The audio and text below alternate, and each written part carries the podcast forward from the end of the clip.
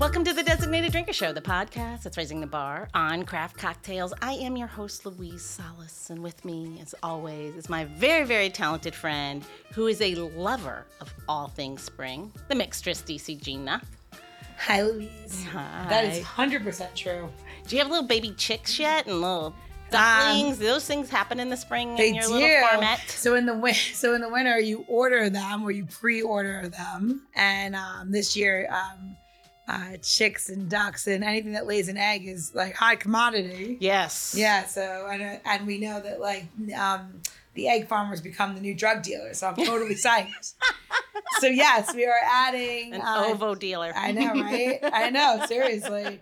We added chicks and ducks. And then it's also our busiest time of year, right? Because Oh. we're planting and seedlings and I want you to be the Huevos cartel. Huevos cartel. I mean, yes, right.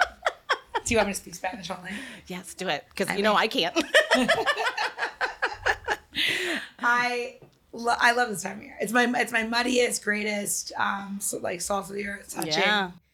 Mud. I just I don't know. I just it's my favorite. Tis the season. Yes. Yes. I can't wait for my new my old ducks to meet the new ducks. They get so mad every time I introduce a new duck to the flock. They're like, "What is this?" They get quacking. So you don't have like chicka bam, chicka bam time with your own uh, for your ducks and your chickens. So you make Um, your I own do, ducks and chickens I do have one Drake, and um, you know he's a little aggressive, but just because he mixes with only one kind of duck, and like I, what I've learned is that other ducks can't, they don't really cross, um, Yeah. you know, make babies, so it's good.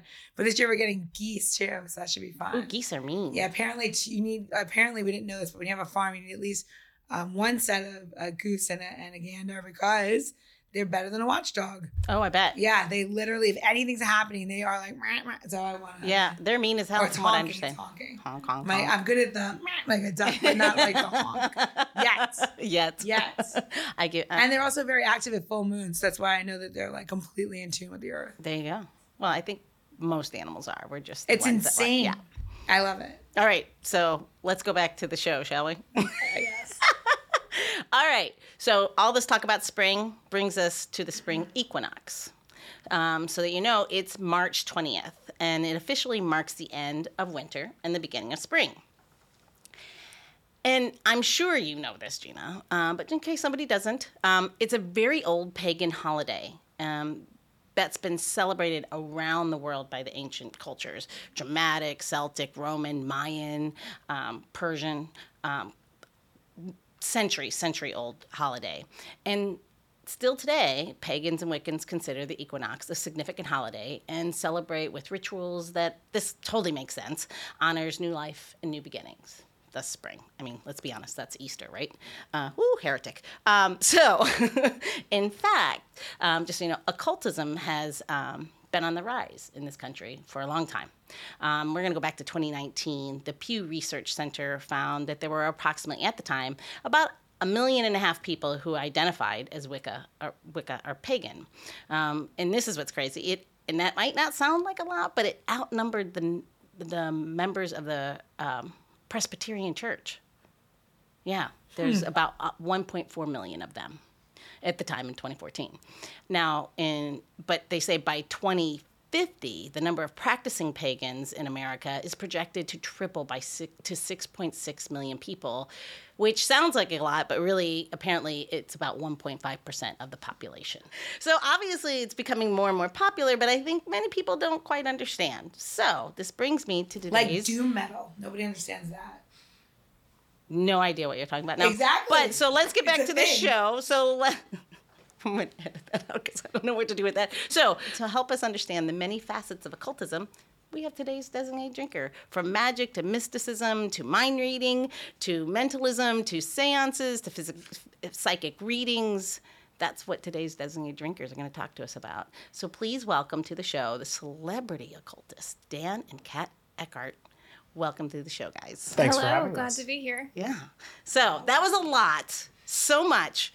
But can the two of you please just simply help level set and help us understand what is occultism? Yeah, so the occult, Kat and I were talking about this just a few days ago. Like, what is the occult? Because we think about magic, we think about witchcraft, like all these things are kind of floating around paganism, Wicca, etc.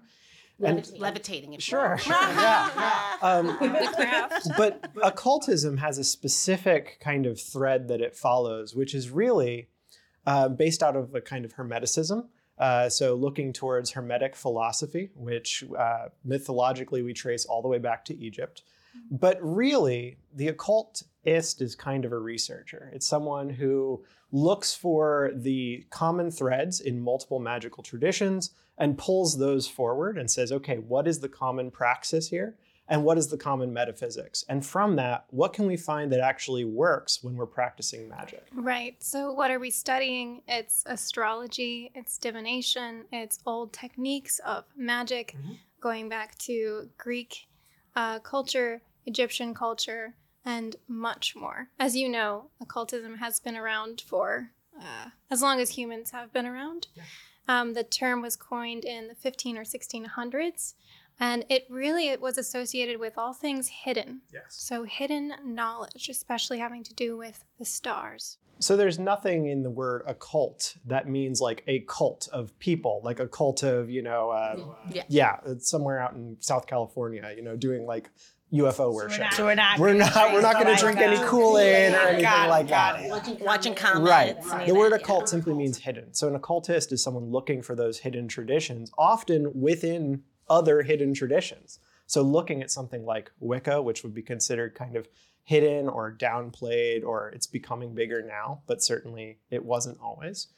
Um, the occultist looks into the metaphysics of Wicca, into the practice, and says, well, what are these things that are valuable here, and what are the things that we can kind of move on from? A little bit of, a little bit of pick and choose. Yeah, I'm uh, kidding. I'm it's kidding. I'm development, kidding. Because magic kidding. is an art and a science, and so there needs to be forward progression when we talk about magic. Um, magic isn't a religion in the same way that we look towards dogma and we look towards instruction and we look towards traditions to orient our place into the world. Magic is kind of a forward-moving, ever-evolving process. Yeah, it's more of a, a practice than having to hold a certain set of beliefs. Although there are beliefs that are more associated with occultism and paganism. And that's where you're going to draw back into earth based practices Yeah. and revering nature, Animism. things like that.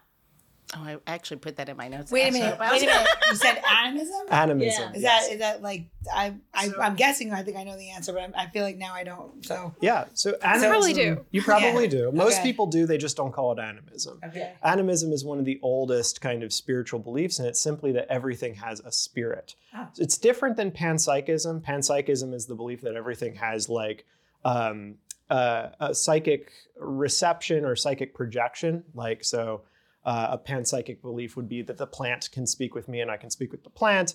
Animism is more that the plant has a being and is an expression of being. So there's a little bit of nuance there.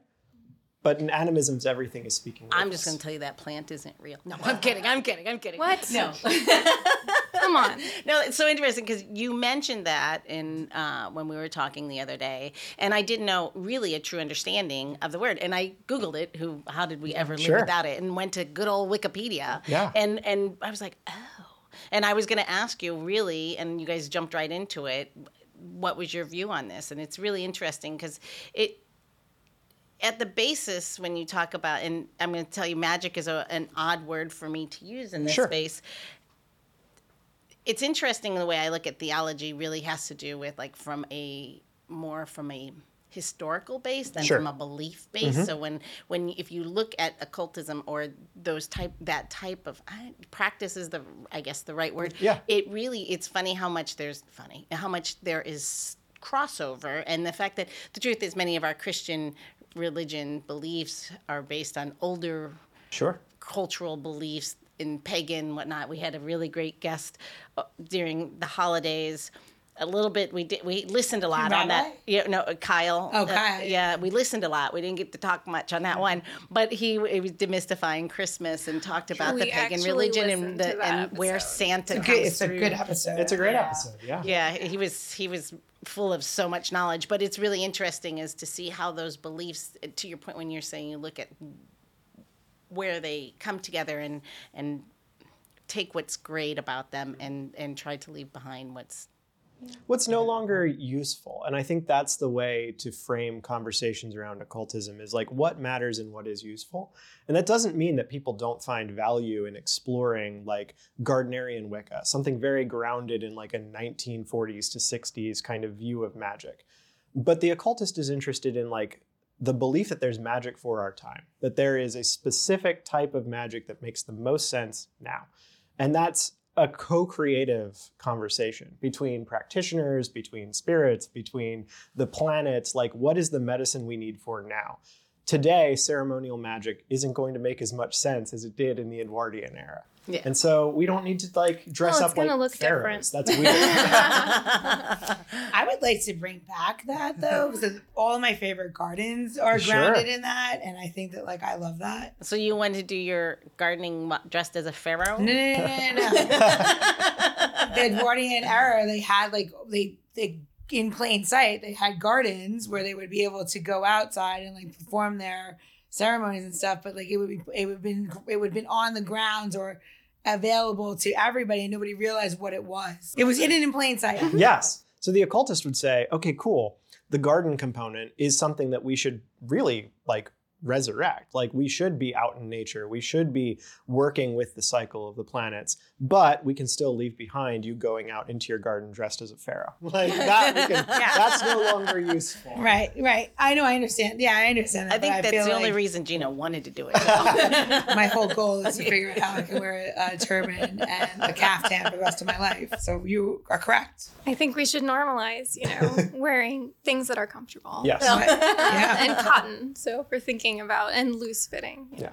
Yeah, just like just be yourself, kind of like yeah, you're being Yeah. yeah. And I mean, dress up and performance can be a part of ceremonial magic. Right, ritual. And the idea that, like, so from a magical perspective, when we put on a certain attire, maybe the reason we're putting on that attire is it makes us feel the most magical while we're in it. Mm-hmm. It's not necessarily holding the wand that actually endues the working with magic and with power. It's the fact that that is the play acting we do that allows us to bypass the conscious mind and work directly with the subconscious. Huh. Oh, I do love that.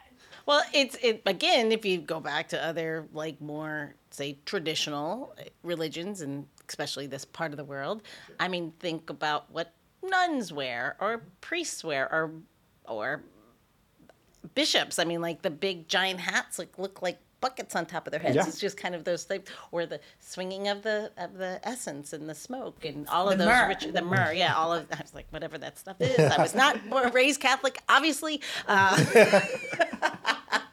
um, I think the, it's it's as um, unusual or different as Or frankincense. Is it myrrh or frankincense? sure. I think can't it's remember. frankincense. It's smoky, I thought whatever it it was is. like sage. I don't. I can't quite remember. It smelled wonderful. yeah. Yeah. I believe it's frankincense Yeah. now. It's frankincense. I believe it is. you know better than I. So, well, sorry, I just had to, you know, I just do a quick, you know, Going back. did I ever use it in a cocktail? No, because you, you know, it's poisonous. Okay, great. It's, Yeah. it's that. Got it.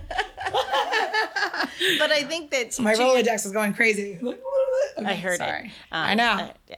But I think to that point is that when you talk about like makes you feel a certain way, it's it is part of what would be mainstream tradition or religion that we see that happening and maybe you know seeing a wand makes some of us scratch our head and go huh Yeah. but the truth is you start looking at all the things through the same lens then you kind of go huh Yeah, it's the question of like, why do these symbols, why do these uh, tools, why do they resonate with us? What affects us beyond just like a cultural component of, oh, I go to church and see the priest doing whatever? What affects us about the actual like ritual on a subconscious level? And I think whether we're talking about like mainstream religions like Christianity or Islam or Judaism, or less mainstream religions like, you know, Gardnerian Wicca, we're still looking for symbol sets that impact us in a deeply felt way, that give meaning and allow us to enact agency. I, I I need a second to digest that because I'm just you know what came to my mind is like when like when you're saying this right is like Baha'ism right like Sure. so Yeah. so Baha'ism to me really isn't like really encompassing all the religions it's accepting it whatever it's more of um you know the picking and choosing of what should stay about those religions and go which is uh, it's like almost like its own version of occultism, right? Because you're you're picking what's best Sure. for for the common good of man. Mm. Do you to believe that, or am I like crazy? I'm saying that because like I feel like when you every more you talk, I'm like, well, it just keeps reminding me of like Yeah. That, yeah, that sounds a lot like chaos magic. It does. And it's important to note like how influential quote unquote Eastern religions are in modern magical praxis. Um, mostly because they do provide a different frame of reference or a different way to think about the world. But chaos magic, as Kat said, is totally that idea of, and not even selecting things for the betterment of humanity or the betterment of the world, but selecting things that make the most sense for you as a person. Because everybody's individual like way of interfacing with the world is going to be slightly different. Right, and it can be different from moment to moment. Yes. So you can do a ritual based in like a Christian tradition um, Yeah. in the morning, and then in the evening do a satanic rite, Right. and there would be no sort of uh, cognitive dissonance there. You just No. adopt di- different beliefs uh, based on what you're intending for the ritual. it's funny you just made me go what and but if you think i do things that are absolutely like oh why do i throw salt over my shoulder you know like literally those is what we might say superstitious Right. or superstitions but that it's funny i did a when you said the difference between you know the gods Mm-hmm. and that from we all get these rigid views of these things but as you're talking about like oh no we do that all the time Yeah. why do i say bless you when you sneeze you know like all of the things that we do it's very interesting you're just like level setting all of these things. Well, we see that a lot in folk magic. Like if you look at Portuguese folk magic or Italian folk magic or Mexican folk magic, it all has this kind of orientation around a Catholicism because that's like the cultural religion, but it also has its own unique explorations into figures like Kat mentioned, like Lucifer or Santa Muerte, or these figures that the church itself is like, hmm, I don't know if we can officially sanction this. it's called but the- simulation. but the people have no cognitive dissonance between, oh, yeah, I worked with the devil on Saturday and I'm going to Mass on Sunday. Yeah. And yeah, the priest might tell me that's a bad thing, but I've known that priest since he's a little boy. And, you know, I'm just here for the Eucharist, right? Like, I'm that's just the- hungry. No. I do that every day. I work on Saturday night in a bar, serve a bunch of drinks to everybody, and then I go and pretend that I, I'm a great Catholic on, on Sunday with my kids. Who are gonna, you know, so I, I I identify with that. okay, great. Well, I mean, I mean, if you really think about like the it- again religious journey, especially when you go into like Day of the Dead. Mm-hmm. Um, I mean, those are very old traditions Mm-hmm. that predate the Catholic Church introduction to Mexico. Um, and you're right; it is totally acceptable and, and, and, and brought in. And you know, I I put an altar every year. I ask my parents to come back. Yeah. the evil spirits in my home. That can be that cannot be any further than most Christian Christian views, but it is 100% a part of the culture. yeah. Yeah. Yeah, I think that the reverence for our ancestors is really what drew me into an Orthodox uh, practicing of Christianity, and then ultimately that led to occultism. yes. yes, so it's Christianity led to occultism. I like that. Oh. no, no, no. Going but, straight to uh, hell. well, that's where all the cool people are. That's what I always say. I always say, yeah, but I'll know everybody there. Do you? Is that really how you got there? Is that like something like you were like how? Yeah. Yeah. Um, Yeah, I mean it's one of one of the ways. I mean, there are many things that drew us to magic and occultism. yes. Um, and a lot of it was based on seeking that mysticism, mysticism and spirituality that I knew was imbued in the world around me. And I just wanted to join a kind of community of people and belief set and system uh, that really elevated that belief. That is one of the funniest things when we talk with people who are like are coming from a Christian perspective or from a, a space of either firm religious Christianity or a cultural Christianity, which is like how does Christianity lead you to occult practice? And historically, whether we're talking about Catholicism because it's come up, or other like, you know, lower denominations, like say a Baptist denomination or something like that, that's more low church, not so liturgical. If we look to their histories, most of the magical grimoires written in the Middle Ages were written by priests, uh, and they were written by monks. Like, so there is a tradition of magic, of occult magic, of like I'm taking command of the elements, I'm working my will in the world within these traditions. Even, uh, you know, I grew up Pennsylvania Dutch. Um, The Long Lost Friend is a folk magic grimoire for Pennsylvania Dutch people who otherwise would be like magic, Harry Potter, that stuff's evil. But I still totally do this ritual because it works. And that's the uh, that's the beauty of like a chaos magic perspective is oh, we can just do these things. Like we have agency. I find uh, Pennsylvania to be a fascinating place, by the way. I'm not kidding. Every time somebody brings up something, something comes from there. And I believe it's because when people, you know, Yeah. migrated from Europe, they landed in, a lot of people landed in Pennsylvania. And it's just an interesting. And a um, lot of them were religious weirdos. Yeah. Like a lot of them left because they had like weird beliefs. And that's cool. Like I'm a big lover of weird beliefs. So whatever. But It there was- is this I did find that funny coming out of your mouth. Just, I was like, Right. just like yeah. Uh, so you see like this real, um, this real. There's a book by Mitch Horowitz called Occult America, and it's excellent because he goes through the history of the way hidden occult beliefs, and whether it be witchcraft or magic or whatever, influence the way we kind of perceive our American society today. Things that we otherwise wouldn't associate with like these hidden traditions. Um, but the most prominent that comes to mind is spiritualism out of Rochester, New York. There were Uh, all kinds of kooky, weird religions that oh. came out of upstate New York. Absolutely. Yeah. So many. Genny But Cream super, came super upstate influential. It's a beer. It's terrible. Sorry. No, super Sorry, it's Disney drink show. Sorry. it's fine. Um, super influential to the point where, uh, at the height of the spiritualist movement, we have um, Abraham Lincoln. Uh, we're right in Yeah. V- Virginia. Abraham Lincoln's right across the way in, uh, in the White House, and he's holding a séance Yeah. uh, during the Civil War, and allegedly got military advice on how to run campaigns in the Civil War based off of his time with a medium at a séance. So when we think about these things, and magic sometimes gets a rap as being like very low culture. It's not something the elites do. It's not something, unless you're like conspiracy, uh, you know. But magic is something for people who aren't so serious.